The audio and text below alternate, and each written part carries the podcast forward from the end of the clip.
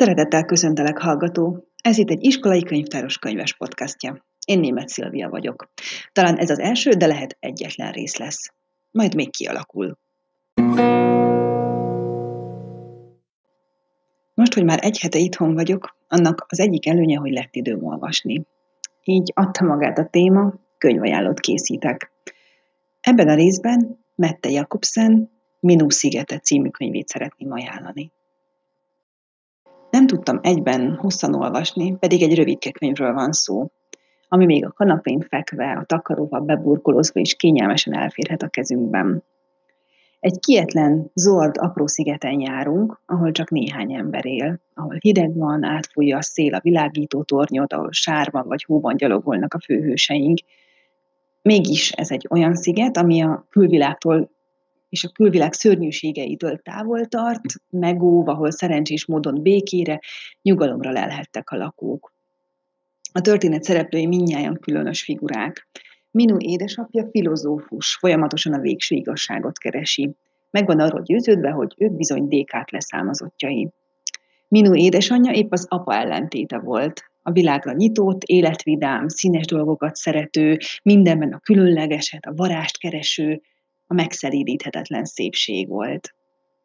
A tiszteletes prédikáció közben origamizik, fél a sötétségtől, és gyakran sút közel ehetetlen pereceket. Ládás, bűvészládákat készít, s maga is cirkuszi mutatványos. Neve nincs pedig egy olyan kutya, aki még a tüzes karikát is képes átugrani, és aki, aki a kislány által kötött sálakat hordja. A történet mesélője egy 12-13 éves kislány. Akkor kezdődik a könyv, amikor az óceán partra vet egy narancstól illatozó, gyönyörű, halott fiút. A fiú kapcsán és mellette ücsörögve Minuban sok-sok emlék, érzés kezd kavarogni, és az olvasó vele együtt sűrűn csapong ezek között a gondolatok között. Minu gyakran járja a szigetet, beszélget a többiekkel, és azon töpreng, miért ment el az édesanyja, Minu édesanyja egy évvel ezelőtt tűnt el, a kislány meg van róla győződve, hogy életben van, és hogy vissza fog jönni. Egyébként még szíres sálakat kötöget szabad idejében, és gondolkodik, válaszokat keres, jegyzetel a füzetébe, és egy történetet kezd el írni a fiúról. Hirtelenek a váltások Minu elbeszélésében, az időben is ide-oda ugrálunk talán emiatt sem tudtam egyszer elolvasni a könyvet, én is megmegálltam közben, elgondolkodtam.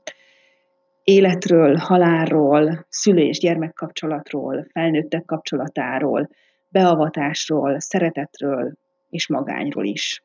Mert mindezekről szól a könyv. Erény a regénynek, hogy gondolkodni valót ad, nincsenek válaszok, és még azt a bizonyos titkot sem tudjuk meg a regény azt bizonyítja be, akár csak a filozófia és a művészet is egyébként, hogy milyen apró rezdülésekből és mennyire bonyolultan épül fel az ember. Hogy vajon mitől függ, és csak nézőpont kérdése, hogy valaki igazságszerető vagy földhöz ragadt, kedvesen bohém vagy éppen pojáca, hogy szeret vagy gyűlöl, leláncol, vagy pedig megvált valakit.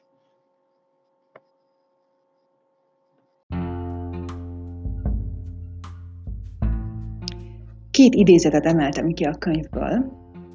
Az első. A szív árulja el, nem a szó. Legyen akár a leggyönyörűségesebb is. A szív, ez a melkasunkat feszítő, repülni vágyó csontvázmadár mondja meg biztosan, kit és mit szeretünk. Csak ennyink van, és más nem is számít. A másik pedig, senki sem arra szánt a sors, hogy örökre egyetlen szigeten maradjon, a hetet hét tengerekből kicsim, legalább hármat meg kell pillantanunk életünk során.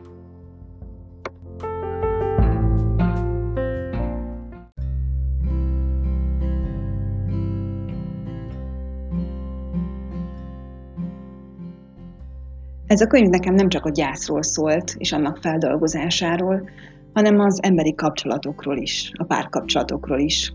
Szerintem gyereknek is idősebbeknek is ad gondolkodni valót, és ettől lesz jó, hogy több rétege van. Köszönöm a figyelmedet, ha van kedved, olvasd el a könyvet. A szöveg szerkesztéséhez a Revizor Online, az e-kultúra és a moly.hu ajánlói adtak inspirációt és forrást a viszonthallásra.